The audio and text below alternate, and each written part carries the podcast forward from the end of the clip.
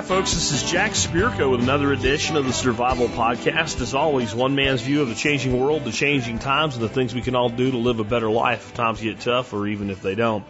Today is August the 12th, 2019. This is episode 2488 of the Survival Podcast. And here's what we got going on today. It's Monday. That means it is time for a listener feedback show. This is where you send me email. You send that email to the email address. It's probably the most public email on planet Earth. Uh, Jack at the survivalpodcast.com. Make sure the an acronym, initials, whatever you want to call it, TSPC are in the subject line. And sooner or later, I will get it out of the uh, junk mailbox. I just ran a TSPC filter search. Um, guess I've not been on it heavily lately. There was stuff in there from three weeks ago. It wasn't a lot. Uh, most of you folks have made the whitelist by now, but it turns out some people who have emailed me back and forth a million times eh, because they were never blocked. I never whitelisted them, and occasionally somebody picks a word or a phrase that ends up with it going into the junk mail list. But if you use that phrase in their TSPC in the subject, I will get back to you sooner or later. Then tell me what the deal is. Like, hey, I have a question and it is bottom line up front. Tell me the question. Or I have a point and the point is bottom line up front. Or I'm talking about a link and here's my point and then a link and then uh, give me any details you want after that, and it'll be a lot more likely to get on the air. Here's what we got today. We got a ton of stuff. Um, I have a question came off of MeWe uh, Monday chat today. What would you do if you ended up in an active shooter situation? And you might think the answer is really different based on whether or not you're armed. And the answer is different and the same. It's the same but different, man. In the name, in the words of Tommy Chong. Uh, and then a lesson for that one how gun owners saved a fellow shooter during an accident at an event. So a guy was at a shooting competition or shooting event, something like that, shot himself in the leg. And uh, there's a big lesson in that. Uh, next, I got a question on doggy doors in regards to security, energy efficiency, all kinds of stuff like that. Then I got some feedback on kayak fishing, and basically feedback on feedback. So I had a question last week on kayak fishing, gave an answer, got some feedback on the feedback. So we'll feedback the feedback. Uh, next up, um, I have probably seen dozens, maybe hundreds of examples of memes, is I guess what they're called on the internet, where you have a picture and a phrase. I tend to make a few of those from time to time, as some of you know, uh, with some quote and then some, you know, patriotic picture uh, whether it be of the man himself or of something like an eagle or a flag, with either in the thing itself or nearby somewhere stating the wisdom of Reagan or the wisdom of Ronald Reagan, one version or the other of that. Somebody sent me an email and it was that's what it said, the wisdom of Ronald Reagan, and then there was a picture with a saying on it from Reagan. I'll tell you why the wisdom of Reagan is not always wisdom and how it leads to, you know, blind obedience and how that leads to actually terrible things in our society today. Uh, then I got a question on duck fat and sausage making. And then I got another question or another little article sent to me about the death nails being driven into the educational system's coffin. Turns out about half of young people today say college is irrelevant in one way or another. There's actually multiple ways that they say that, but it's beginning. The end is at the beginning. And then I got a question on how vision issues can affect your performance as a shooter with optics and other sights on a weapon. It's not, you know, people always say, well, because of my old eyes, now I need a scope. Dude, don't say that crap. Just say you want a scope. No one's going to judge you for having a friggin' scope.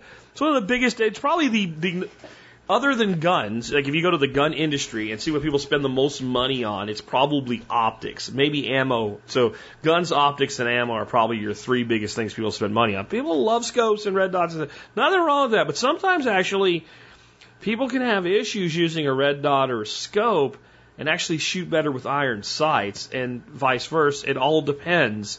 And we'll talk about that today, uh, along with all these other things. Before we get into it, Let's go ahead and hear from our two sponsors of the day. Sponsor of the day number one today is Ready Made Resources. ReadyMadeResources.com. What are you to get at Ready Made Resources? See? Coming to say what they do and do what they say. You're going to get all the resources you need, ready made, ready to go, point, click, and buy on their website. It's like a Walmart. It's like an online Walmart for your prepping needs. Everything food storage, storable food, long-term storage food, uh, pressure cookers, uh, things to do your own solar and wind projects, turnkey systems like that, the tactical, the practical, guns to gardens, everything in between. You find it all, you know where, readymaderesources.com.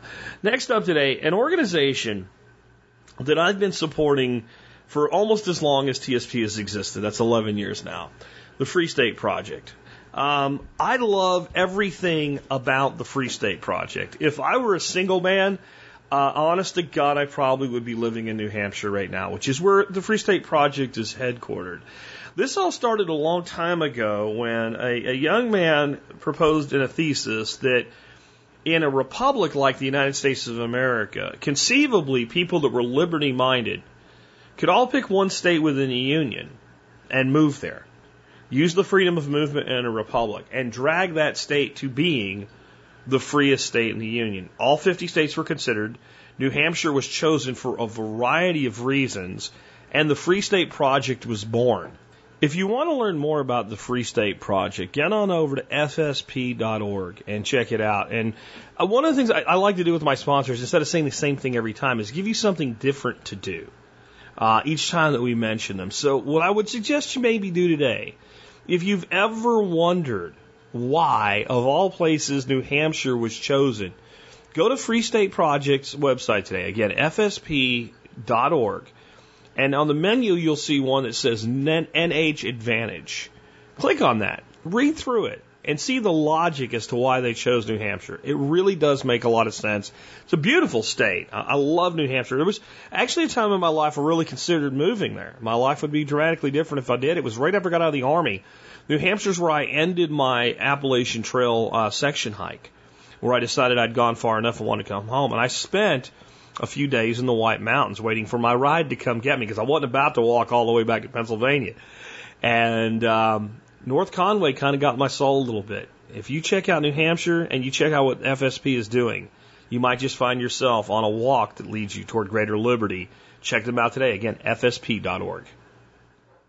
All right, with that, let's go ahead and, and, and, dig into this today. I want to remind you again, though, we're really close to episode 2500. And if you would like to be on the air for episode 2500, just call the jerk line. That's 877 644 1345. 877 644 1345. Uh, and leave a message talking about how your life's a little bit better uh, because of TSP and our communities and sub communities, or uh, or I should say, and if you will, call me a jerk when you do it. If you don't really know what that means, you don't have to, but most of you do by now. Anyway, with that, let's dig into it. So I was on MeWe today in the MeWe chat. I had to defer it about 30 minutes late. I got really behind today. That's part of why the show's out so late today. But one of the people in the MeWe chat said, What should you do to be self reliant if you end up in the middle of an active shooter situation uh, rather than just kind of one of the sheep? And I thought, with all of the talk about these shootings lately, it would really be a good time to revisit this topic. This is certainly we've something we've talked about before. First, I want I do want to kind of put this in context for people. Um, every year, over 30,000 people die on our roads in car accidents. And most of you will go through your life and never be in a serious car accident. That doesn't mean that you won't be in a car accident. When I say that, I mean where someone is seriously injured or killed. Okay? And so there's a, a huge number of that. The, the total number of people shot in mass shootings is much, much lower. So I think one of the first things we have to do when we start looking at these mass shootings and and understanding what the, how they inflate the numbers and if there's you know more than four people involved it's a mass shooting. And that's not but that's not what anybody means when they say it except when they're citing statistics in order to get you to give up your gun rights. Uh, when we talk about actual mass shootings like the things that recently happened in ohio and texas uh, we're talking about a guy goes into a crowd and just starts shooting a bunch of people for whatever reason. And a lot of people want to make a big deal about the reasons. The reasons are irrelevant if you're the one being shot at I, I promise you, even though in your head somewhere you might think, why is this happening or whatever, what you really are thinking about is how to survive and how to help others. So the reason doesn't matter as it pertains to the question, what do we do? And, but before we start to prepare for it, we have to get into our head just because they hype the shit out of it when it happens doesn't mean that the probability is that high anyway that we'll ever experience it. But we prepare for the worst case scenario. And that's certainly a day that would qualify as a worst case scenario. So what I said in the intro was you may think that this has a great deal of difference if you're armed or if you're not armed. And it does and it doesn't because there's always it depends. So let's start off with what should you do? What is the, the generally accepted advice that's actually pretty good advice in the scenario um, where let's say you're in an office building and some disgruntled asshole comes in and starts popping people. The, the, the, the phrase that's used to train people in how to think in this situation is run, hide, fight. Okay? And what that means is if you're unarmed, obviously running headlong at a guy with a with a you know, an AR blasting away is probably not a good idea. Now again, everything's subjective. Let's say the guy comes in and starts shooting. He doesn't notice that when he pulls the gun and starts shooting people, you're standing directly behind him and you're in a position to take him down and you have the ability to do it. Well, obviously then fight first, right? And that's where the big it depends comes in this. So if we were in that scenario, we hear shots, we know something's going on. The first thing we do is get the hell off the X. Get out of the get out of the fire zone. Or move away from the X if you're not on it. Hide. Okay? So that means put something between you and the shooter. And then, in the last case, is fight. Now, I think that we need to understand something about hide. I think there's something implied about hide. If you can get away, you have effectively hidden very, very well. So if somebody's shooting up a school, I, I, I mean, my my kid, I, you know, if he was still in school, I would tell him if you can get out a window, if you can get out, if you can get out and run away from, do that, get out, right? So getting out falls under hide, but if you can't get out, so now you hide, so now you're unarmed. I don't know, you're in a filing cabinet room or something, and a guy is going around opening doors, shooting doorknobs and locks to get in if you've locked it, whatever. And he's going to come through that door. The reason you fight at that posi- at that point is because you don't have an alternative.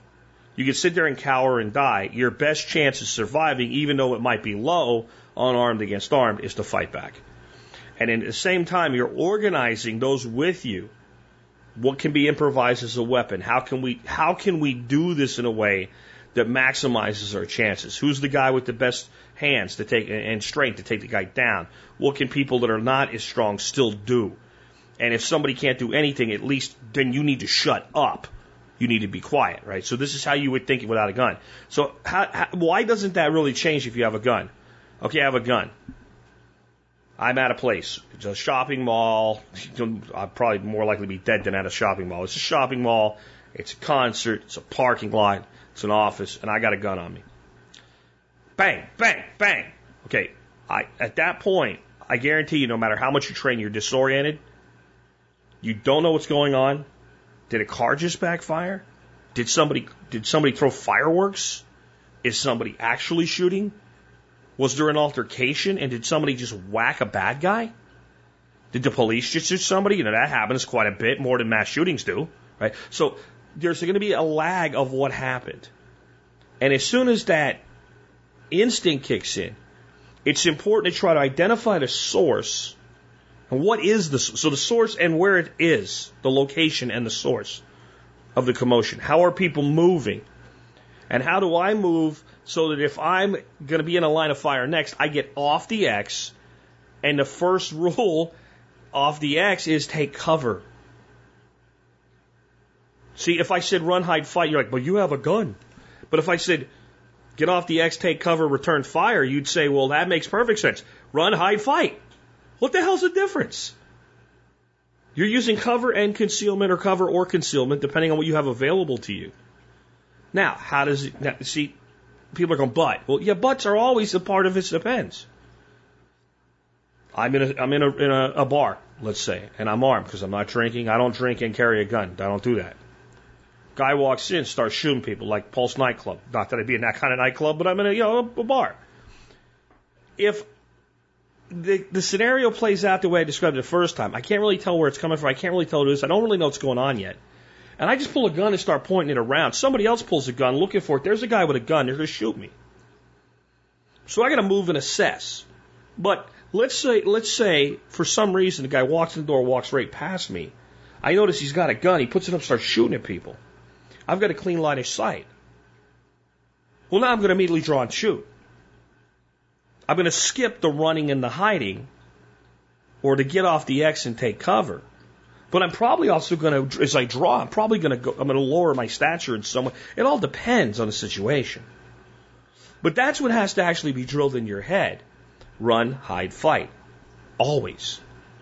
With the exceptions being the opportunity is either there or not there to alter. So what I mean is, if if I'm in a situation where there's nowhere for me to move, because I got people on both sides of me, it's really crowded. A guy shooting into a crowd, he's at a close distance. I can't really hide. I can't really take cover. I can go low and try to take the guy down. I can go low and try to draw and get a clear shot. I mean, I got to do something in that situation. So that's where I don't have the opportunity. Or the opportunity to fight is so good that it's better to execute that than to get off the X and take cover. Again, the guy's in front of you. I'm standing behind him. He can't see me. He pulls a gun out, starts shooting people. I'm going to shoot him in the back of the head. I, I mean, there's no, there's going to be I stop, drop the gun. No, you're already shooting. Bang. And, and, and that has to be the mindset. You also do have to understand something, those of you that are armed citizens. I think people have this belief that it's like your duty to engage somebody in a situation. Again, we're back to it depends. How is this person armed? What type of position have they taken up? Are they walking around like an idiot just shooting people?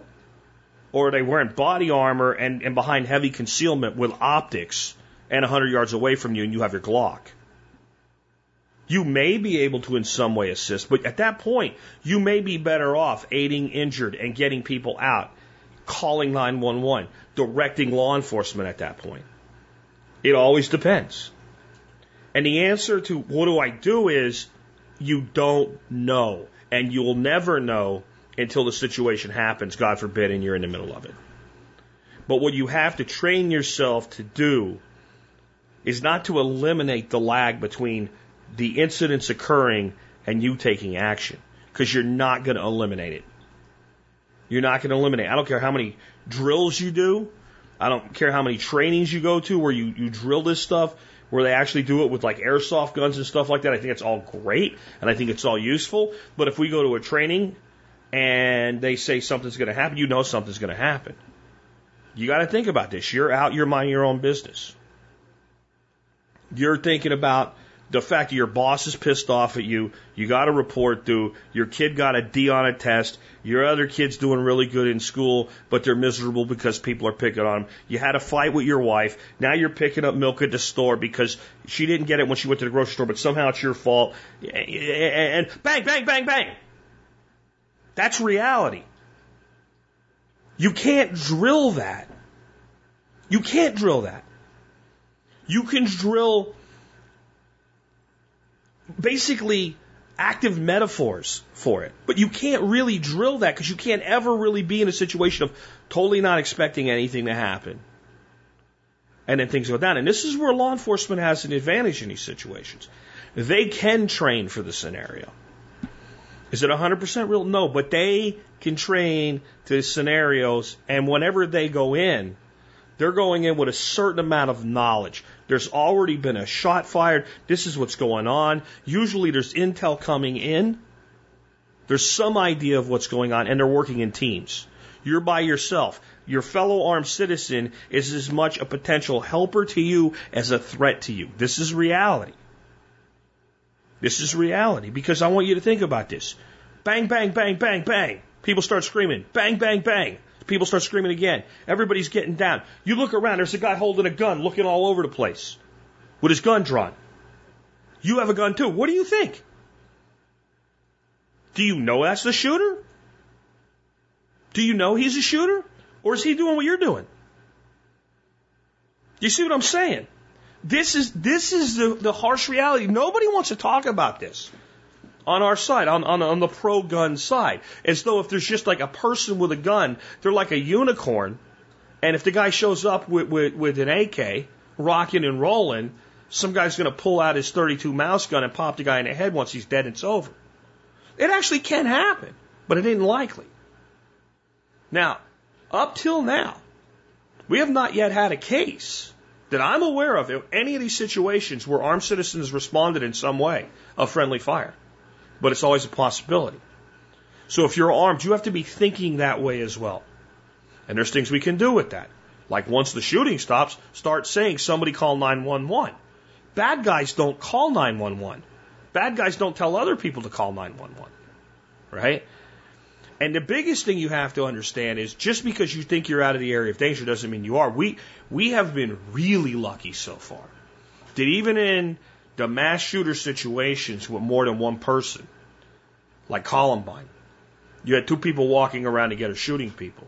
We have not yet had a coordinated attack with something like interlocking fields of fire, where one shooter shoots and moves people because you can be very predictive about what will happen if you start shooting people. Even if not everybody, uh, there's going to be a group that's going to move this way.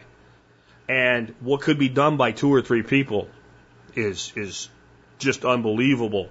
It's it, it's it's it, it's something you don't even want to think about, but it could always be the case. So you need to keep moving. If you're getting away and you're getting people away, you need to keep getting people away. And all you can do with this is a mindset. That's all you can do. Be well prepared, have the EDC that you carry, and above all, I think the other thing that we need to be prepared to do is to help render medical aid. And I wanted to move on to the next topic because it ties right back into this. Sometimes these things just come together like this. So um, I received an email uh, that I thought was uh, really thoughtful.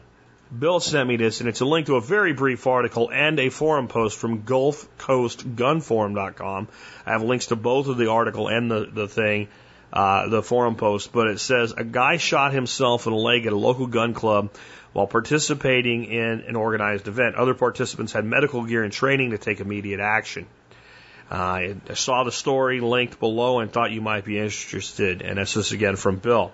Bill, thank you for sending me this. This is actually completely germane to the subject, and you might think it's totally different. So this gun club had something going on, like yeah, they were shooting uh, metal targets or who knows what, and a guy managed to shoot himself in the leg, and it was a fairly serious wound. It wasn't a graze or something like that. This was a, a deep wound in the leg, lots of bleeding. Uh, lots of gun enthusiasts there, and including lots of people that have taken on the concept of saving lives is as important as taking them, if not more so. So they had things like a tourniquet and immediately applied a tourniquet to this guy's leg. They got 911 on the phone immediately. There were two deputies on duty. Uh, they were there for the event. Uh, they had been hired, you know, where the cops work basically private and they get paid contract to do so, but they're there in uniform. Uh, and the organization itself hired them and they, they assisted, uh, with aid. But this was kind of an off the, off the road type of gun, gun club. So they had people lined up directing EMS in. So they spread everybody out waiting on EMS. And as the EMS came, they gave them hand signals of where to go, coordinated, got the guy there, got him evac. Guy, guy turned out to be okay. Serious condition, but not life threatening. Uh, textbook. Well, this is what you do know if you're ever involved with a mass shooting. Even if you don't get shot, and even if you don't have any opportunity to return fire or fight or anything like that, you're going to be around people that are hurt really bad. And it may be that you can save a life. Because I want you to think about this. Why would you shoot another person? Why would you take a man's life? What would make you willing to say, in this situation, this guy's got to go, assuming that it's not self defense? That he's shooting other, you have a chance to run away. He makes that mistake. He comes in because you're not an idiot walking around doing open carry in a mall, right? Could be an activist, so he doesn't see you with a gun and shoot you first. He walks right past you. He ends up on you know an angle where you just got a perfect shot, start shooting people. Why would you shoot him? And you'd say to stop him. Of course, right? Well, why? Because he's killing people. So what you're saying is the reason that you would shoot him is to save the lives of other people. Right? I mean, that's what you're saying. You're not defending yourself, you're defending others. So your goal is to save lives. Does it matter if you save a life because you shot somebody that was going to kill somebody else? Or because you were smart enough to see a guy bleeding in his leg, stick your hand in a wound, find an artery, and, and, and clamp down on it with your thumb and forefinger, even if you don't have gear, until EMS gets there? Does it matter? Is the life of the person who was going to be shot and wasn't any more valuable than the life of the person who was shot, whose life you saved? So I think that we need to be investing in ourselves with knowledge and have the things on our person, if we can, to save lives. Because it also doesn't matter if you save somebody's life because they had a severe wound and you kept them alive long enough for higher level medical care to get there because they were shot or because they were in a car accident. Does it really matter? And the answer is no, it doesn't really matter. It might matter from an emotional standpoint. It might matter from how much news coverage it gets. But when it comes down to the basic concept of saving someone's life, then no, it doesn't matter at all. So I, I think it was time for that discussion. I'm glad Ray asked that, but if you want like a magic answer to it, I don't have one, and no one else does either. Anybody says they do, they're full of crap. Let's take another one. Next one's from Michael. Michael says, How do you feel about doggy doors? Do you have any concerns about security? How are they from an energy efficiency standpoint? Do you recommend using them or not, Michael? Um, so, let's think about this. I have never put in an actual doggy door. What I've put in are kitty doors, and I find kitty doors to be a much lower security risk than a doggy door depending on how big your dog is. So my largest dog is 150 pounds. And I'm pretty sure that even a fairly fat guy could get through any door that dog could get through.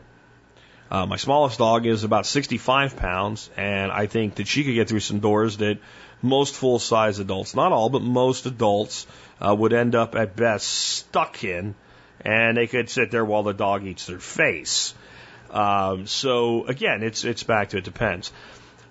Energy efficiency, I have real concerns with. You're talking about gaps, even if you've got a good closing door.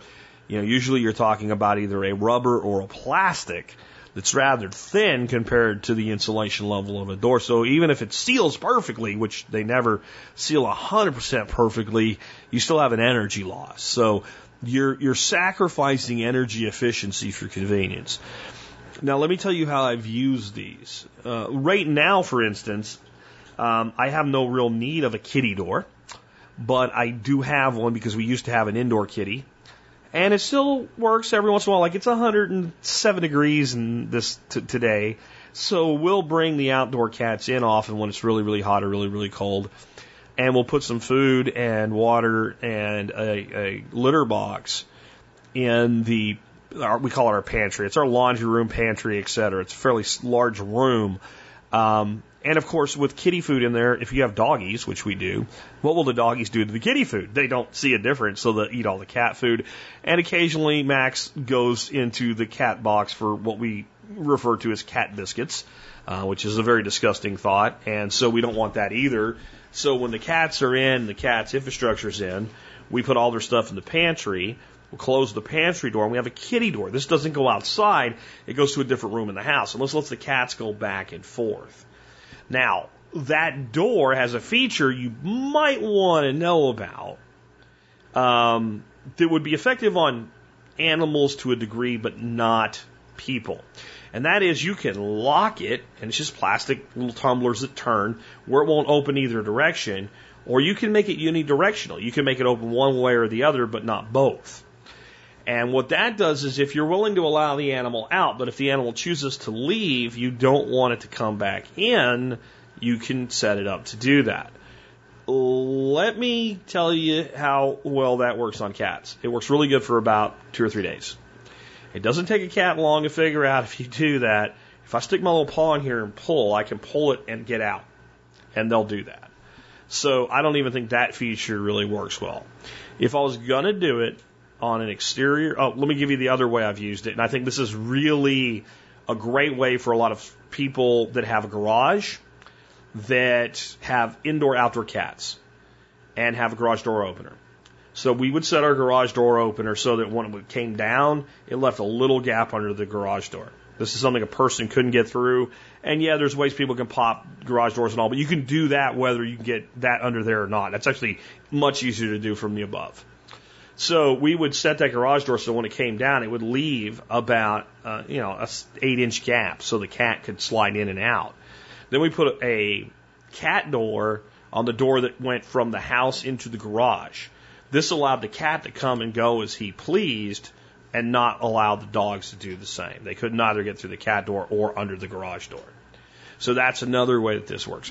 There are dog doors now that have an RFID chip built into them with a lock. And when your pup walks up to the door, he has on his collar another chip. And those two chips talk to each other, chip, chip, and the door will now open and the doggy can go through. And this prevents unwanted doggies and hopefully unwanted people from getting in your house. However, I've never seen a dog door that if it's big enough for me to fit through, no matter how well it locks, I couldn't kick the shit out of it in two or three seconds and get into your house. If you were going to do it at all, I would suggest a back door so it's not visible to two-legged rats. And then it's probably not that big a risk, and I'll tell you why. If I want to get in your house, I'm getting in your house. I'm just, I'm going to get in your house. Like, I think if you have a great big giant advertisement, you know, German Shepherd door on the front door of your house, you're saying, hello, please break in my house and steal my stuff. But if one exists somewhere that can be found if somebody's like, you know, trying to find a way in, the person that's trying to find a way in is probably going to find a way in before they even find it. And I know that might sound a little bit lackadaisical and a little bit like not being worried enough.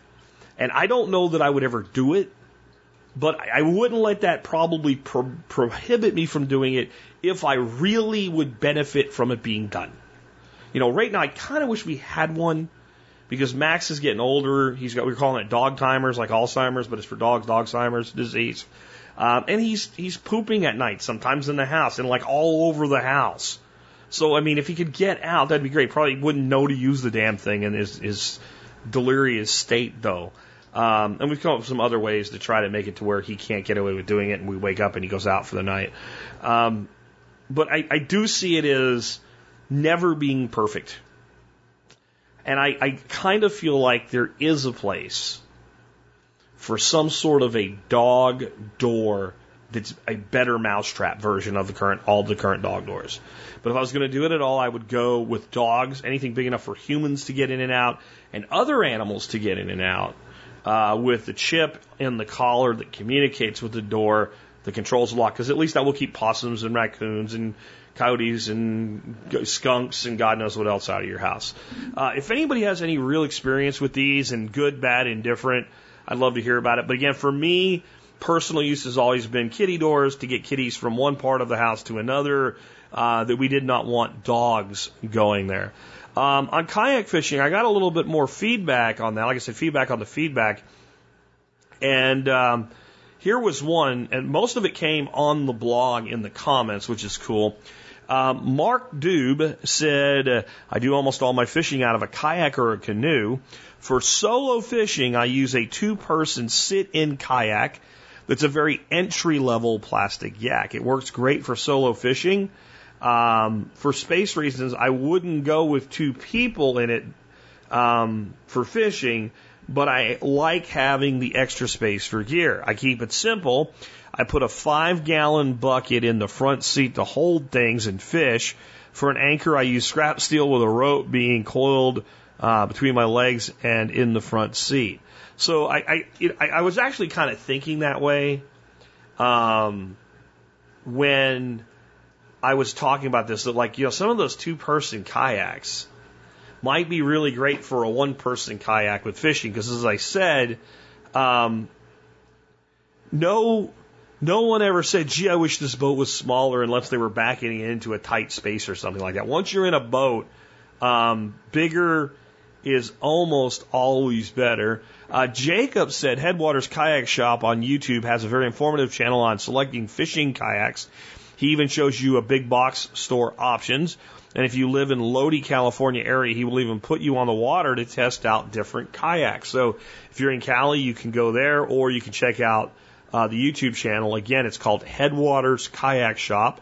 That comes in from Jacob, and I will definitely put a link to that YouTube channel in the show notes. And lastly, T, and that's the name given is just the big capital T, says, I know from personal experience that kayak fishing can be very addicting.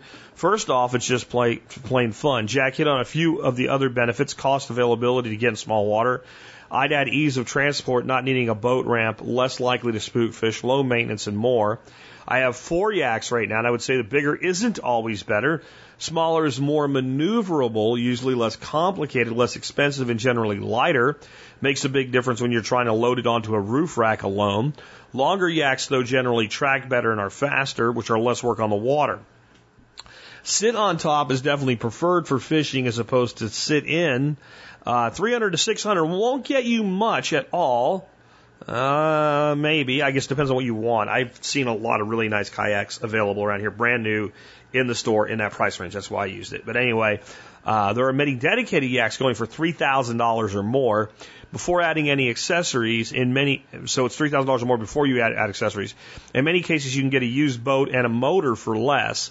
Three thousand bucks is pushing it for a decent boat, motor, and trailer, but yeah, you can.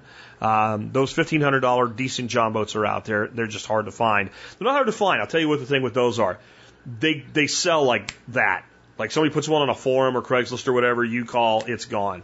Um, there are many good forums to learn from. I'd look around to see if there are any kayak fishing tournaments in the area. Uh, there are getting to be more and more of those, and one can learn a lot hanging around for the day. I suggest starting off simple and adding accessories as you see the need. And sometimes it's nice just strip off all the electronics, the extra tackle, etc. Grab a fly rod, a small box of flies, and go have simple fun. Yeah, I would agree. And the small kayak thing, I thought about that after I did that segment. And I'll give you an example of where a small kayak really has some advantages. I have a buddy uh, that that does a lot of this around this area, and we have a lot of creeks. There, there's lakes everywhere. You think Texas is desert-like, and but I mean Dallas and and head east of Dallas, and there's lakes everywhere, big lakes. Well, none of those lakes are hey, we'll just dig a hole and it'll fill up with water. These are impounded uh, uh, creeks and and rivers that make up all these lakes. And when you build a lake like that, inevitably you have a major body of water coming to it, but you also have these minor creeks and tributaries. And some of these creeks and tributaries that really wouldn't be big enough for kayak fishing, once that lake's built, they back up several miles or more because of the lake. And now they're all navigable with a kayak. Well, a lot of them have no parks, no service areas, no anything. What they do have is sooner or later a road or a highway farm to market road, a state highway, etc. Something crosses them. And then there'll be an overpass, and then you have road easement. And if you have road easement, you have public easement. If you have public easement and you have a navigable waterway, you have, you guessed it, public access. So a lot of these places, you can walk down the bank fairly comfortably and walk up the bank fairly comfortably. But doing it with a kayak might prove difficult. So what's my buddy do? He takes a rope and throws his kayak over the overpass and ties the rope onto the rail and uh, leaves the rope dangling down. Goes down, retrieves the boat, and does his fishing. And then at the end of his fishing trip, carries the gear back up so it's not so heavy, hooks the kayak back up to the rope, and then pulls the boat back up out of the ditch without having to drag it up and down the ditch. Now, there's a lot of kayaks that I could see doing that with really, really easily. Some of these bigger yaks, heavily loaded, etc., you're not going to do that. You know, I mean, you're trying to hook the truck up to it and not get hit while you're pulling it across. I mean, yeah, it's not really a way to go. But um, I could see come alongs coming along and helping with this too. By the way, just saying, or even maybe a winch, right? But if you keep that boat light it's real easy. Just whip it over and pull it back up. And we're not talking about, you know, hundreds of feet. We're talking, you know, 20 foot, 15 foot drops, in some cases less than that. Just really a lot more convenient. So that would be another reason you might consider a um, a smaller boat as well in that situation. I, I can definitely see it being addictive, especially depending on the water that you have around you. So I just wanted to add that, and every once in a while I try to do that as feedback on the feedback. Uh, so thanks to everybody that participated in that. Any more on that? Love to hear more from you guys that actually do it because um, the smallest boats that I've ever really used are like 14 foot flat bottom johns. I've never really uh, fished. I've, I've been in kayaks a few times. I've never really dedicated fished out of one of them. So this next one, I mentioned the wisdom of Ronald Reagan, and and and Tom sent me this, and I haven't heard from Tom back, and I'll tell you what I basically said to Tom, the short version, and we'll expand on a little bit here. Know, I'm not beating up on Tom. I'm just beating up on this idea that every time somebody breaks a law, that they're inherently wrong because they broke the law. So what Ronald Reagan once famously said, and I do get the point, and the point is valid in many instances. We must reject the idea that every time a law is broken, society is guilty rather than the lawbreaker. It's time to restore the American precept that every individual is accountable for his actions. Ronald Reagan. Sounds good. Let's talk about this. Let's say Tom is a guy who likes to smoke pot. So Tom decides he's going to get some pot. So Tom gets some pot. And he just so happens to come up with a couple different opportunities to get some pot. Tom ends up with like an ounce and a half, two ounces of pot in his possession. One way or another, Tom runs afoul of the law, and he's found to have in his possession a total of, you know, over an ounce of marijuana, the devil's lettuce. Oh my God, think of the children. And some overzealous prosecutor decides she doesn't like the cut of Tom's chin, so she prosecutes Tom for intent to distribute rather than simple possession, which would have been a low level misdemeanor and not completely destroyed Tom's life.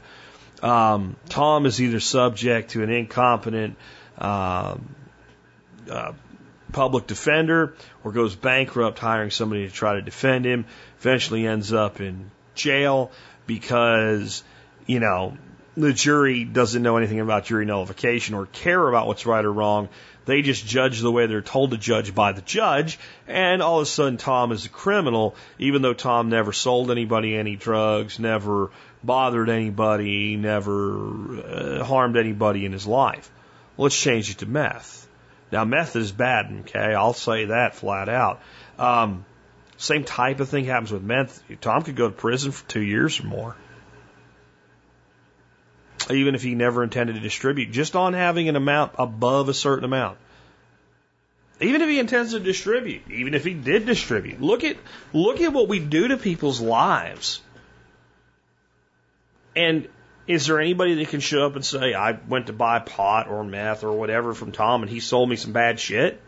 I died, you know, or somebody I know died because it was bad stuff. So, and I, I can keep going. Drugs is just an easy layup here. How many people's lives have been totally destroyed by the apparatus of the state? How many have been totally destroyed for victimless crimes? How many reputations have been destroyed, bank accounts have been eradicated. So the, the, the, the precept of what Reagan was saying there is the person who violates the law is not the victim. Society is the victim. And society as a victim has been used to allow the state to commit some of its greatest atrocities against its own people. I don't believe that society can be the victim, the people can be the victim of anything but the state. If Tom's smoking pot, selling pot, growing pot, whatever,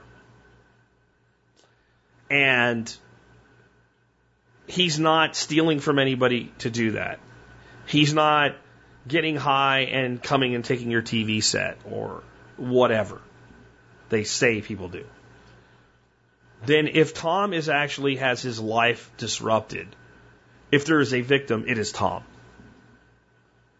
And this concept that a law equals right is why we have a lot of the problems we do in the world today. Think of how many things the state can fine or imprison people for where you can't show me a victim. Except the person that's being persecuted by the state or prosecuted. They sound very similar now, don't they?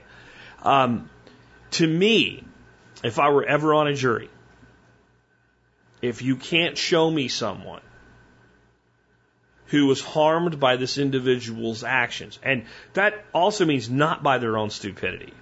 Well, I bought meth from Tom and I took seven times the dose that you're supposed to take and I ended up in the hospital I almost died. Okay, well, you're a meth head. You're an idiot. If you didn't get your meth from Tom, you got your meth from somebody.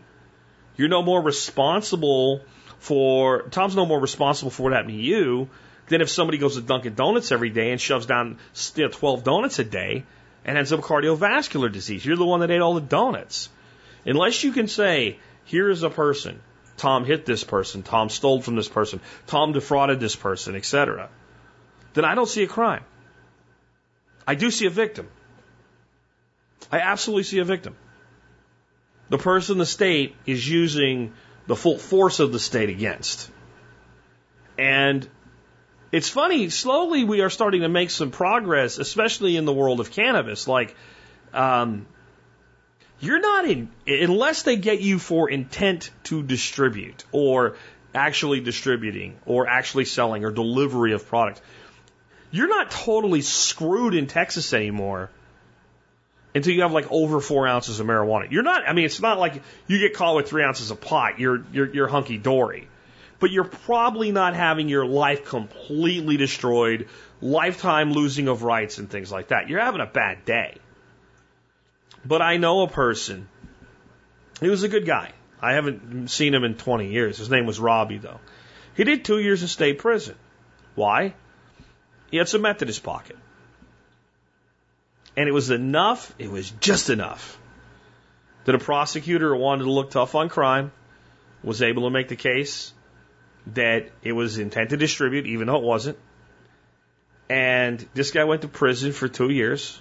He was separated from his children. Right? I mean, he's separated from the children. Everybody arrested that has kids is separated from their children. That's how prison works. He was sent to prison, and he has a felony conviction. Why? Because the prosecutor wanted to look tough, because he had no money. He got a pathetic public defender that told him to take the deal that was offered, even though it was a terrible deal. He did two years in Pampa State Prison in, in, in North Texas actually northwestern Texas. What good did that do me? What good did that do you? My children need to stay away from drugs. That's your issue and your children's issue. This guy wasn't a threat to your children. What, what good? Who is the victim other than this guy, Robbie, in that situation? So I don't believe that we should always make it out that the criminal is the victim. But I also don't think we should enter the mindset that the criminal can't be a victim. Even when they actually are a criminal under the legal term because they've actually violated the law. And yeah, if you're wondering, my opinion is that does apply a great deal to people that come to this country illegally. My problem with the concept of round them up, lock them up, whatever, is that we created a situation that incentivizes them to come here. The Republicans, for 40 years, when they were in charge, refused to do anything about the companies hiring them. And the Democrats have refused to do anything about the border itself. And then we turn around and we give them, through their children, state benefits. Why would they come here? So we created this situation and we refuse to fix it. And I understand when people say, hey, we should enforce the border. On some levels, I agree. On some levels, I totally disagree. Mean, my solution is simple abolish the welfare state, and we could talk. No one wants to do that, though, because think of the children whining and gnashing of teeth. But anyway, back where we started. Please, don't ever think that a person, even one who violated the law, can't really be the only victim in a situation. Because there's too many things that you can do that are illegal today that can cost you your money or your freedom that have no victim. Things like digging a hole without a proper permit on your own land. Just as an example. Let's take another one. So here's an interesting one from um, Corey in Austin. He says, uh, would duck skin make good fat to grind with venison for sausage? I'm about to process 20 Muscovy ducks this weekend. I'm going to part them up rather than freeze the whole bird. I just have not had great success with cooking the whole bird. I'm tired of messing with it. I've also discovered that I can use my Instant Pot to do sous vide cooking, so I don't need to worry anymore about meat drying out. I don't necessarily need the skin out anymore. I'm at a point where I'm almost thinking about just skinning the ducks, which should easily cut the processing time in half. I really like duck fat, but I really hate pin feathers. If duck, a duck fat, rabbit, and venison sausage is something you think would work, then I'll put the feathers and I'll pull the feathers and pull all the skins and part out the birds. I doubt it, but if there's any way to render the fat from the ducks without pulling all the feathers, I'd love to hear about that too. Thanks, Corey and Austin. Um, let's separate those. So, do I think that duck fat makes a good fat for sausage? And in general, no. Because you're not going to use duck skin. You're going to have to render the fat. Then you're basically dumping a liquid fat into the meat.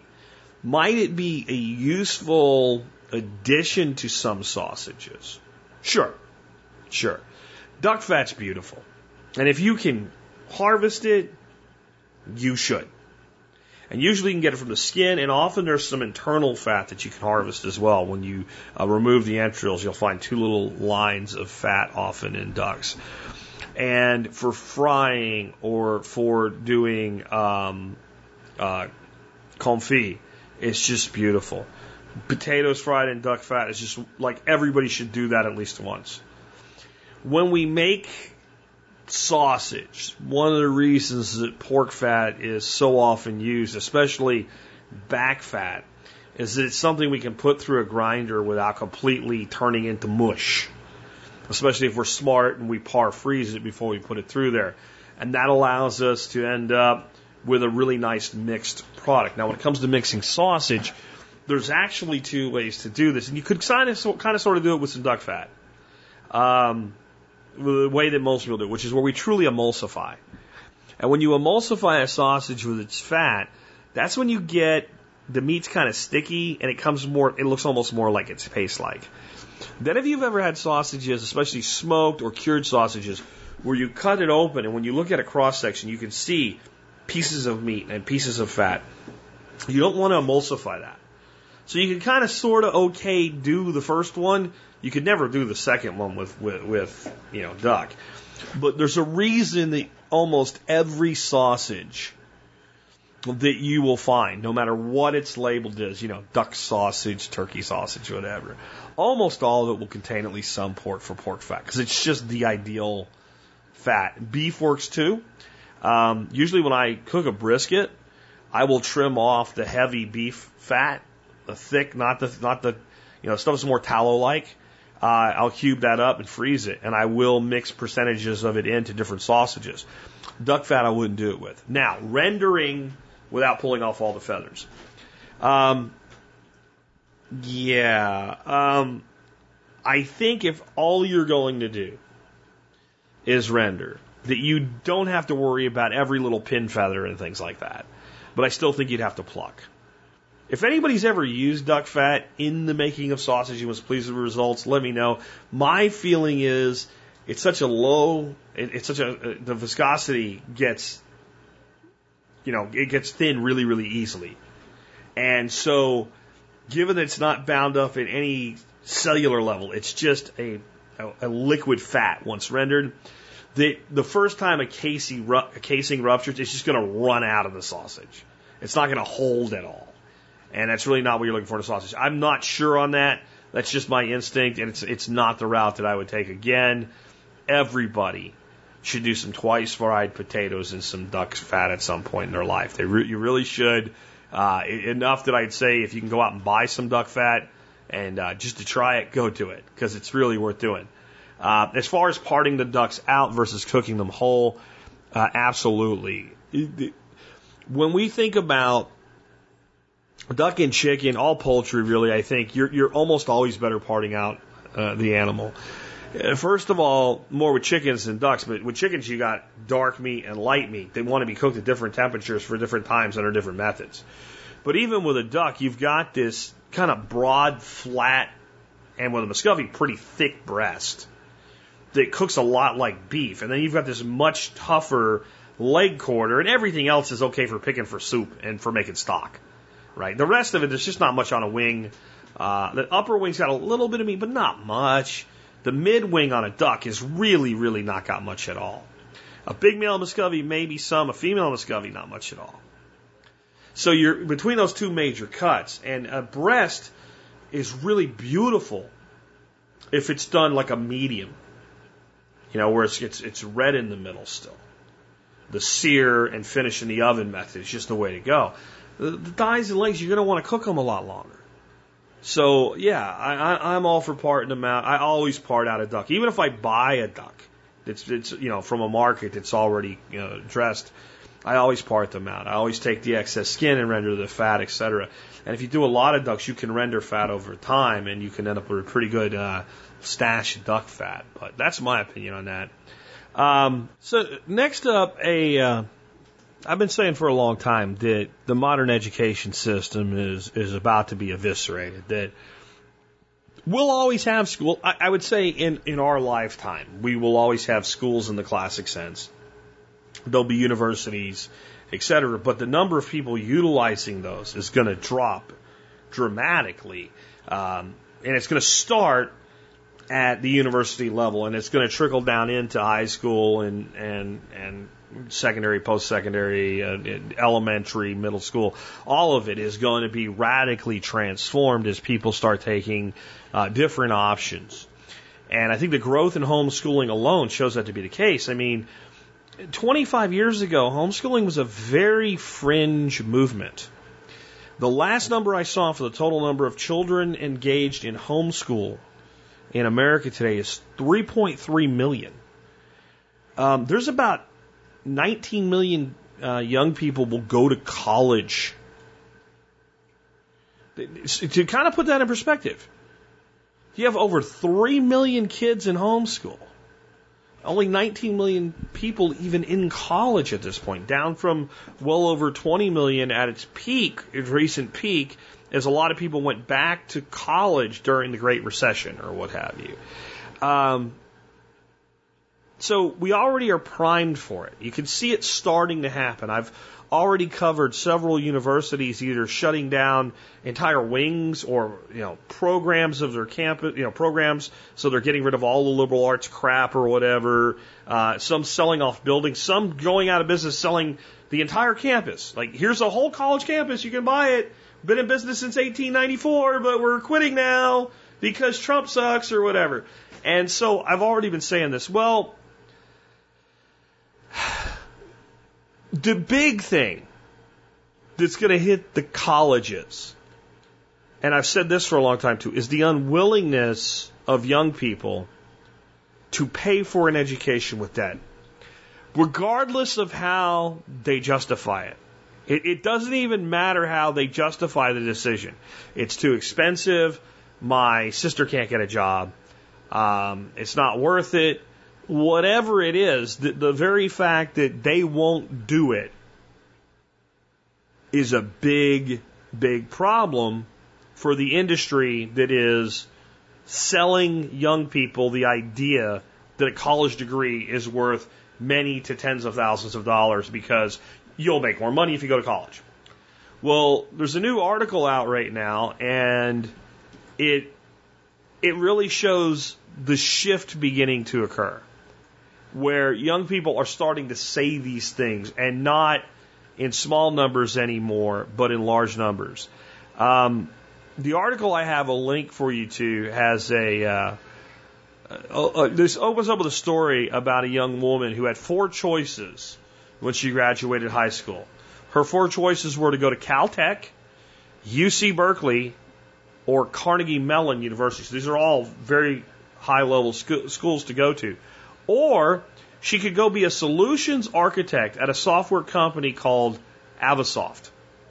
She chose to go to Avasoft. When you read the whole article, you find out that what happened is very quickly she ended up in India. Now her name is Malvika, and uh, she may speak Hindi, and maybe that's why she kind of had an upper hand at getting this job. But she and she was a high level student. She was a student that was taking advantage of the most advanced computer courses she could take in her high school. But she ended up in India for six months. Now she's in Germany working with a client. She's not even 20 years old yet. She's 19. She's not even a millennial. If you're 19, you're not a millennial. You're part of Generation Z. You're the next generation. I think they finally decided what they are going to uh, call you guys. Now, TD Ameritrade is who did this. And TD Ameritrade, of course, is a financial liars company.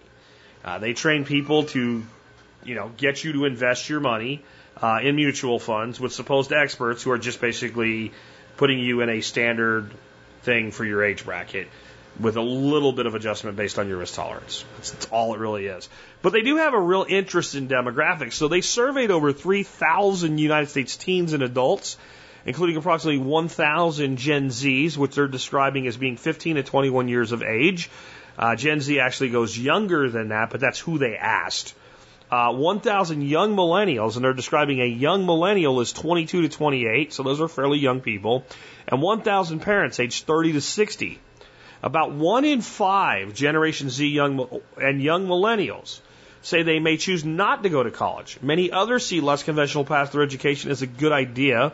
Over 30% of Gen Z and 18% of young millennials said they have considered taking a gap year between high school and college. Let me tell you something about people who take a gap year. The reason that so many people are opposed to a gap year is most people that take a gap year don't go to college because they get a taste of the real world and they get a little bit smarter. They get out of the indoctrination. They get out of the mindset of school. They get out of being surrounded by people telling them what to do every day. They start to actually think for themselves. And then, unless they're right for college, they don't go. And most people aren't right for college. I'll go out on a limb, but I, and most is 51% or more. Okay? Uh, 89% of Gen Z, along with 79% of young millennials, have considered an educational path that looks different from a four year degree. So pretty much everybody was going to go get a four year degree 10 years ago. At least that was in their, whether they did it or not, that's what their mindset was. Now you've got 90% of the kids that are going to college, that are going to either go or not go in the next 10 years. If you're Gen Z, like no millennials are graduating high school anymore. It's over. You're not the youngest group anymore. The, the millennials are out. You, you understand that? The millennials are not high school students. Some of them are 37 years old now. They're parents in this, this thing, older millennials. Gen Z is the future of college, and 89% say, I'm considering something other than a four year degree. Doesn't mean they're all not going to go to college, but they're at least open to something else. That number was almost the exact opposite 10 years ago for the millennials. Now, parents still think it's really, really important, goes into student loan debt, etc. But the big thing here is that over half of young Americans, so this is back to people like 30 and under, or I mean 40 and under, in the totality of the study here, say that their degree is irrelevant to their work. Half say, yeah, I got a degree, but it has nothing to do with my job. Don't need it for my job. Yet we're holding on to this nostalgia. This is what's this is what's keeping the, the whole pump primed. The baby boomers were told go to college, get a good job, and by and large it worked for them. Gen X was told to do it, and it worked. Not as good for for us, but it worked. It worked. We told the millennials to do it. They did it. Now they're telling Gen Z to do it, but it's the the the, the magic the hex is wearing off. People are waking up to it. And more and more people are starting to admit, even to their kids, yeah, you know, I went to college and it didn't work out. But we still have to see what's holding it together. Well, you know, maybe if I would have went to engineering school or something like that, I want you to have better than me. And this is what they've preyed upon to prop this Ponzi scheme up for so many years. Every parent wants their child to have a better life than they had. They want them to learn from my mistakes and go forth and do more than me. And some people, again, I, I, I do not completely, I know people think I do, I don't crap all over the university system. There is, there are people who fit it. It's just way too big and way too many people in it that don't belong there. And as you get this to happen, for the first time, since before I was in high school, and I'm an old fart now, okay? For the first time, a significant majority of people that are either hitting graduation or will be hitting graduation in the next five to seven years are starting to say, maybe this isn't the way to go anymore. And on top of it, they're right because there's hundreds of opportunities. Whether it's doing what this girl did and being a really great student in high school, getting a lot of knowledge, and then looking for an opportunity right out of high school. Um, and let's face it, this girl's probably a rock star. Not everybody's going to do this. Or going into the trades that are just screaming, we need people. Or starting a business. There's, you know, my daughter in law has a shopping habit. I told my wife this week, well, when she was telling me about it this weekend, I said, you know, the problem's the solution. She said, you always say that. How could the problem be the solution to someone that doesn't have a lot of money, that spends money they don't have shopping because they like to shop? And it, to be fair to her, she's not going out and like, you know, maxing out credit cards on new boats or something like that. She buys little piddly crap. She goes like five below and stuff like that and buys little crap. And a lot of it never gets used. And then she doesn't even return it when she doesn't use it to get her money back. So, well, she likes to shop. So, what if she went shopping at garage sales? And swap meets and estate sales and stuff like that. And then she found really cool stuff at really great prices, marked it up by twice what she paid for it, started out small, and did it on eBay, and started flipping crap. Because there's plenty of people flipping crap making money now. Well, if she did it for a few months, she'd probably get pretty good at it. And not everybody that does it is going to be successful, but if you want to be, you can. So she could then take her shopping habit and turn it into a business. She gets to go shopping. She doesn't really want the stuff. She likes to buy stuff. It makes her feel good. So if you then rechannel that energy, so that's a thing that can be done. Well, we've been able to do that for 15 years now, at least. People have been doing it successfully for more than 15 years now. I think eBay's older than that now. But it can be done. But when I was a kid coming out of high school, that wasn't an option. How many things can you do now that when that when my generation graduated high school, you couldn't do? You can get in contact with a Chinese company, develop a product, or just take a product that already exists, brand it a certain way, and start drop ship selling it. You, it takes some effort, but you can still get on Amazon as a vendor and be doing that. There are people who literally buy Amazon returns from Amazon and put them back on Amazon and make money doing that. There's crazy maniacs that just use a couple hundred dollars worth of recording software and a hundred dollar microphone and build a six figure business with a podcast. Like, so at the same time, they're finally, the young people are finally waking up to the fact that this might not be the way to go. There's more opportunities to do really well for yourself than there have ever been in the history of mankind. So, what does that spell for the higher education system? It spells disaster.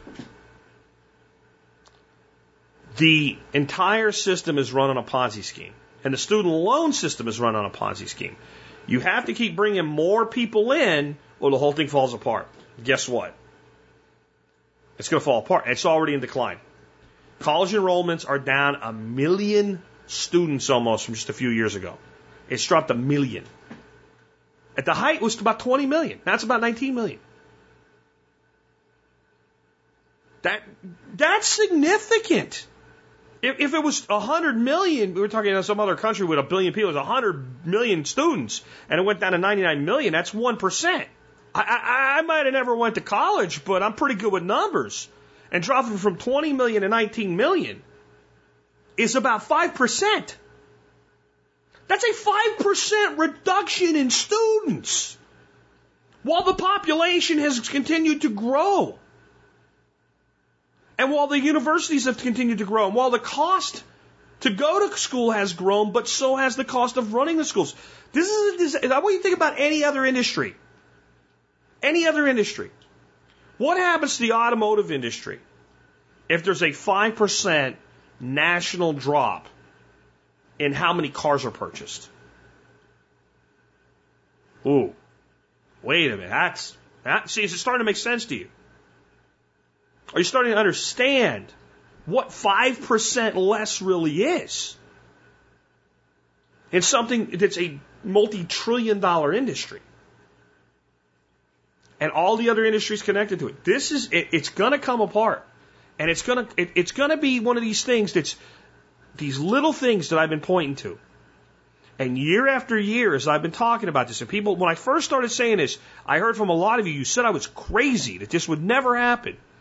And it's another piece and another piece. It's like a wall, another brick in a wall, but it's another brick out of the wall. To tink, don't, to tink, don't, to tink, don't. Well, how long is it before the wall poof, collapses in on itself?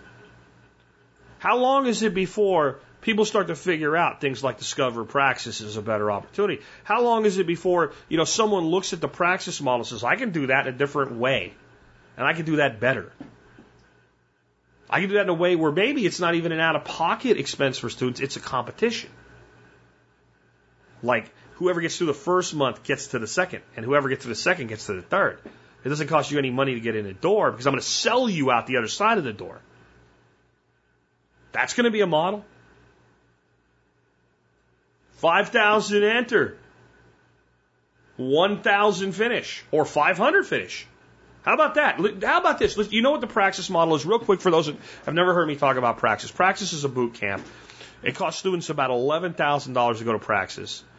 The first six months they're in a, a boot camp model. The second six months in an internship that pays minimum $15 an hour. It just so happens to work out that that six months pays about the exact amount of their, their tuition. So effectively their education is free. It's break even at the end. And then they get a, as long as they complete it, and do everything the way they're supposed to, they get a job at the end of that 12 months, either with the company they intern with or possibly another company. So that's praxis. You pay to play. What if I did this? What if I set up a very similar model of praxis and said, this is how it works. Every year, we take 5,000 students into the program. By the time you get to the end of your six months, 500 remain. It's competitive. We're not going to apologize for it. We're brutal on you. We're brutal. Our job is to make the people who are going to wash out wash out as quickly as possible. And we're going to end with the top 10%.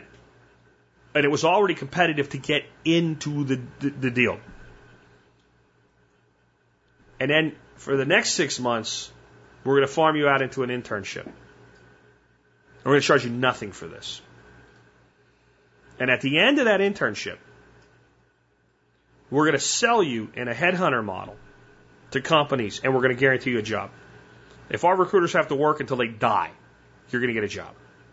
Now, I go out to IBM, I go out to all these startups, like this software firm or whatever, and I show them my model. And I say, first of all, 50,000 people a year apply to get in, 5,000 get in, then 500 get through. We got the top 10%. These people have completed more as far as to what's valid, and they've gone through more than anybody has in four years of college. What are they worth to you? Do you think I can't make money doing that? Especially if I've got some backing to fund it in the interim until the cash flow starts coming out. That's just one idea by one crazy redneck duck farmer. It's, it's, it's endless what can be done. We are still using 1860s technology. The modern education system is based on the Prussian education system that's over 250 years old now. We might use computers and tablets, but it's still the same model. It's 2019.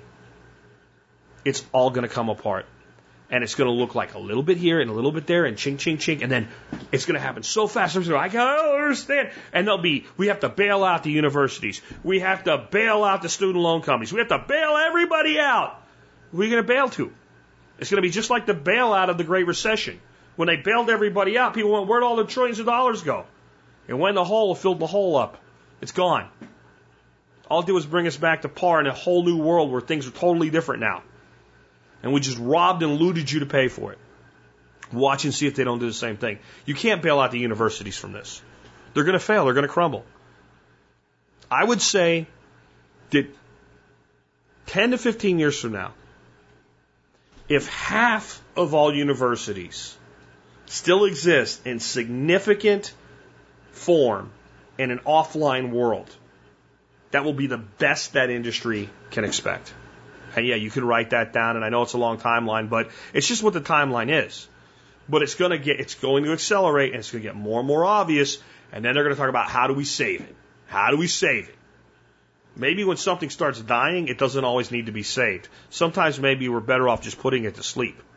That's where this industry needs to go. Because we need to stop parasiting our youth. That's all it's become. What started out as a noble effort and a great idea of providing higher education to as many people as possible has taken the people it was supposed to benefit and it has turned them into batteries to be harvested and yet another form of the matrix. And that's what it really is. And you guys that are older like me, well, I went to college and it worked for me, and I paid off my loans in six years or five years or three years or whatever, and they are the ones. Not bullshit. They were brainwashed into this shit. They trusted people like us who told them it was the right thing to do. They looked at the example of what we had, and they went to school and they got a degree, and we told them it didn't matter what they got a degree in, that they just needed a degree. Take the loans, it's all worth doing. We told them that. They believed us we screwed them. And the next generation, the best thing they can do is learn from that lesson and don't get screwed. If it works for you, go. Know why you're going and know what your ROI is on your investment. If you don't know that, don't go. Here's a quick one at the end on guns. Sean from Maine says, could an astigmatism cause problems using a red dot or a scope on a rifle? Details. I've tried red dot and magnification scopes a few times and always had trouble with them mostly red dots. I'm quite well with iron sights and haven't bothered much with trying to get them to work well with me. But as I get older, I've grown my collection of firearms. I see how having a rifle with a scope can be beneficial. Is it something I'm doing wrong, or do I need to wear corrective lenses when using a scope? I currently only need glasses when driving and for seeing things at a distance. I look forward to hearing your response, and as always, thank you for everything you do, Sean from Maine. Well, I, I mean, it's really hard for me to personally answer that question for your unique needs without being able to see how your rifle's set up, what you're looking at, discuss it with you, et cetera. But let's let's talk about a few things here. In general, uh, what you are is nearsighted. In other words, that you see things well up close and you don't see them well at a distance. That's me. In one eye, and the other eye I'm pretty much blind in. So, I do not wear my glasses when I shoot my rifle scoped. And the reason I don't is I'm not looking 150 yards away at a target. I'm looking into a scope that's close to my eyes. And if I put my glasses on and I look through that scope, I do not see well. This is why if you ever are around me and somebody hands me something to read, the first thing I will do is take my glasses off and I can read beautifully. If it's more than a few feet across the room, you'll see me put my glasses back on to read it, to see it, to interpret it. Like if we go to a restaurant where they have the menu up behind, like kind of like a diner type, where you order your stuff and they give it to you and you take it to your, you know, to your table, uh, or even they bring it to you like a Fuzzy's Tacos or something. If you're not familiar with that, if you're ever in Texas, go to Fuzzy's Taco. Um, you'll see me put my glasses on because I can't read the board at a distance. So the reason, again, that's the case is you're not really looking 100 yards away. You're looking at an image created by the scope that's only the distance of the scope from your eyes. Now, when a lot of times when people go to shooting optics that are not people who've used optics, they have their eye relief wrong, they have their head position wrong, really don't understand what's going on, and that's something that you kind of have to learn, and it's hard to explain in audio only. But when you when you look through a scope, you should get the, the fullest field of view when your head position is on the rifle where it belongs for the rifle. And you people shooting ARs, whose nose is not touching the charging handle, go find a Marine or a soldier to teach you how to shoot an AR. Everything else, you're not that quite that far up on the stock. We should have that optic designed. And the way that I do this when I set up a scope, to get that eye relief right where it needs to be, is I will get the rings mounted and I will get the scope into the rings and then I will tighten the rings to where the scope is, you know, it doesn't move around on its own, but you could still move it. And I will close my eyes and I will bring that rifle up to bear, like I'm going to shoot with my eyes closed, and I will open my eyes. and I will look at the scope. And if I don't have a full field of view, I'll move it forward and backward until I do. I will put it down. I will close my eyes again. I will come up to a natural stock fit. I'll open my eyes. And when I get a natural fit and a full field of view, I've got the eye relief right. Then I will mark the scope on both sides of the ring so that it doesn't move forward or backward with something like a, uh, a, a metal pencil. Uh, well, I can't think of what you call those things right now, but the ones that they kind of mark in metal. Um, and then I will go through aligning the reticle, et cetera, the way you would normally do. But that way, while you're doing that, if you move it forward or backward, and you can tell and you get it back where it belongs. Red dot. A red dot is a little different. Now, red dot kind of, with no magnification, stands in for an iron sight, but it's weird and it may be difficult or more, and it may be why I don't like them as just like a lot of people do like them. Because now I'm focused on the dot plus through the, the, the optic to the distance at the far target. With iron sights, if you have a proper sight picture, the sights almost go away you're focused on the target, and the sights come between you and the target, and you take the shot. And this is a weird thing. Like, I have this vision issue. You put a shotgun in my hands and let me shoot skeet, and I will steal some money from some people that think a one eyed dude can't shoot. I mean, it's, I have no problem at all. Generally, if I shoot 25, uh, like 25 clays, I'll shoot anything from a perfect to like a 24 out of 25 most times. And you'd wonder, well, how could somebody with this vision issue? I wear my glasses. I'm focused on the skeet in the distance. I'm bringing the gun between myself and the target. And there's a lot of instinct that goes into shooting a shotgun versus a rifle. Well, if you learn to shoot a shotgun well and you transition to an iron sighted rifle, you tend to shoot rifle with both the, the, the, alignment of the sights being proper and everything, but you're also putting an awful lot of that instinct into shooting and, uh, that instinctive shooting that you use in a shotgun into that rifle. This red dot somewhere in the middle of those, and it may be very difficult for some people with certain vision issues to be able to shoot because now I'm trying to focus on that dot and I'm trying to focus on the distant target at the same time. Well, now I've got an issue. Now I've got an issue because I want my glasses to see that target in the distance, but the dot is not quite clear to me. It's not it's not precise. It's not, it's got fuzziness or whatever up close. And because it's a dot, I'm kind of focused on it more than I would be looking through sights, I guess is the way to, the way to put it.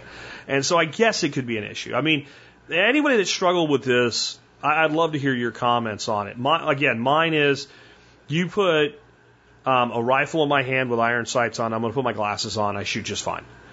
You give me a scoped rifle, I'm probably not shooting with my glasses on. I'm probably taking them off. Uh, up to the point where if I'm sitting in a blind, I'll have my glasses on while I'm watching the field, and if I have a long shot, you know, bring the scope up and all, I'm going to take the glasses off. I can shoot with them on, but I see much better with them off at that point because you're you're looking at the image in the scope, which is right there. If that makes sense, I, it's really hard to explain this, but yes, I mean the upshot, Sean, is yes, and astigmatism could be causing problems using a red dot. For people that don't know what astigmatism is, it's your cornea is not perfect. It's not it's not shaped right. And it will usually create either nearsightedness or farsightedness. And then you've got people like me. Well, how are you blind in one eye? Did you get shot or something? Uh, kicked in the head by a mule or whatever? No. Um, what I had is as a child, and they called this condition lazy eye. That's why if you look at some of my videos, sometimes it looks like, well, what the hell's wrong with this left eye? I'm blind. I can't see it. It's like Forest Whitaker eye. Goes wherever the hell it wants to. Well, they weren't real good at catching this when I was a kid. They're much better at catching it now. What they'll do is they take the dominant eye and they put a patch over it for, you know, six hours a day to force development of the other eye. Well, what's really being developed there isn't the eye. The cornea can't develop better. It is what it is. It's genetics. It's just that's the way that it is. What's happening is when you have an astigmatism in both eyes, and if one of them is dramatically different from the other, so they are very different in the way they affect you, which is very common, your brain won't be able, as, as it's developing, because when you're born, you do not have a fully developed brain. Even by the time you're five, your brain is still developing. By the time you're 20, your brain is still developing to some degree, forming certain synapses. The other thing that's not fully developed, though, when we're young, is the optic nerves themselves. So the nerves are actually continuing to develop as you're developing better hand-eye coordination, eyesight, etc. So when your mind is faced with this conundrum, what it will do is it will just grab your dominant eye and it will really dedicate itself to developing that optic nerve and it'll kind of leave the other one behind. So that's why like surgery won't fix my left eye. Glasses, I can wear a giant, super giant, thick lens on my left eye, and it's only a little bit better than wearing a shitty one. So I don't wear the giant, thick Coke bottle lens anymore. And so that's astigmatism. And that's why it can create this situation where you got one really good eye and the other one you really can't see crap out of. And the reason I bring that up here at the end is if this is your child and they're young, like under three, and you figure this out, this is the time to act. And the patch therapy, we've had uh, several children in our family that have used it. It does, it will, they will never really develop their eyesight to the level in the weak eye as the dominant eye, but it does work. It does help. It and and causing it, forcing the brain to use that eye and taking away the dominant eye during those developmental years work. By about five, six, the opportunities there's some there, but it's not much. It's not much. They caught it for me when I was about six, and I wore patches here and there whenever nobody was looking, so I didn't get made fun of as a kid. It just really didn't do anything because you, most, a lot of that development's done at that point. So, love to hear from anybody that's dealt with this with uh, optics and firearms as a whole. Uh, most people shoot better with a scope or an optic. Are you somebody that shoots worse? And if so, what have you learned from the experience? With that, we have wrapped up another episode of the show. Just want to remind you if you want to help support our show, one of the ways you can do that is your online shopping at tspaz.com. That's T-S-P-A-Z.com. You go there, you can see all the things that I've reviewed on Amazon, and as long as you start your shopping there, you help us no matter what you buy. Today's item of the day is Fiskars 7 inch take apart shears for your kitchen. Uh, they're certainly good for other things that scissors or shears are good for, but these are kitchen shears. Uh, they are really powerful, really sharp. They hold an edge well. They're easy to sharpen. And the big thing is they come apart when you want them to, and they stay together when you don't. Most take apart kitchen shears, my experience, and if you read reviews on Amazon of them, people say while I'm using them, they come apart. I don't know what makes this so complicated to design, but what happens is they design the take apart, you know, you open them up a certain amount and they come apart. That's how they work. Well, they design it where they don't have to be open enough to be really over opened and they come apart on you. These don't do that. Um, they have a great warranty. And to me, for kitchen shears, if they do not come apart, I will not use them. They have to come apart. Why? Because today I might be cutting a chicken backbone out, and tomorrow I might be cutting up vegetables that I would use raw. I don't want chicken skank on my vegetables, and neither do you. So get a good quality take apart shears. Uh, I used to recommend a company called Red Yeti Ware. Uh, they discontinued the product. They said they brought it back, and they brought back garbage. It wasn't the original ones. This is the best thing on the market now at 13 bucks a pair. I would say that if you don't have good kitchen shears, you can't afford not to have a pair of these. And if you have one of those block knife sets and they came with a set of shears, you should probably just get rid of them. Maybe keep them in the block so they take up a space. Get a pair of these. They'll they once you use them, you'll be like everything else is garbage. Really, um, it's seldom the case that the best you can get is some of the most affordable. With kitchen shears and a few other things I recommend, that is indeed the case. It's just about finding the right ones.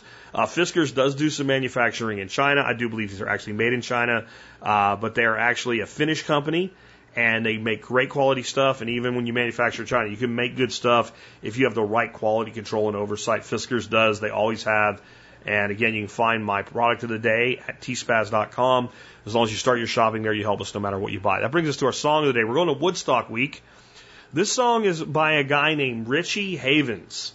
And it's kind of like a little mix of like almost like a Bob Marley thing and a Jimi Hendrix thing. And he was actually pretty good friends with Hendrix. Um, but it's called Freedom. And I don't think it's the best song in the world at all. I think it's okay. Um, there's not a lot of words to it. it is a pretty amazing musical performance. But the reason we're leading off with it, it was the first song played at Woodstock. It was the opening act. Here's the story of it. One, um, he kind of had an idea for it. it. Comes from an older song, and uh, but he hadn't written it yet when Woodstock came, and he had to sing it without having written it. That's maybe why it's so simple, but in its simplicity, it is pretty brilliant.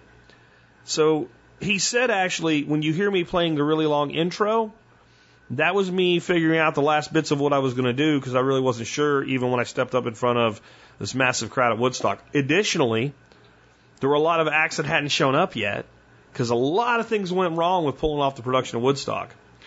And this guy played for hours because he was the only one there. He wasn't supposed to be first. So he played for hours and did a bunch of encores and things like that as well. Uh, again, I, it's probably my least favorite song of all the songs we'll cover from Woodstock this week, but it was the first, and it's something that made this guy really famous. Like nobody knew who this guy was before Woodstock, and he became a respectable act and made quite a bit of money and, and cut a lot of albums after it. Again, Richie Havens, Freedom. With that, it's been Jack Spirko with another edition of the Survival Podcast, helping you figure out how to live that better life if times get tough or even if they don't.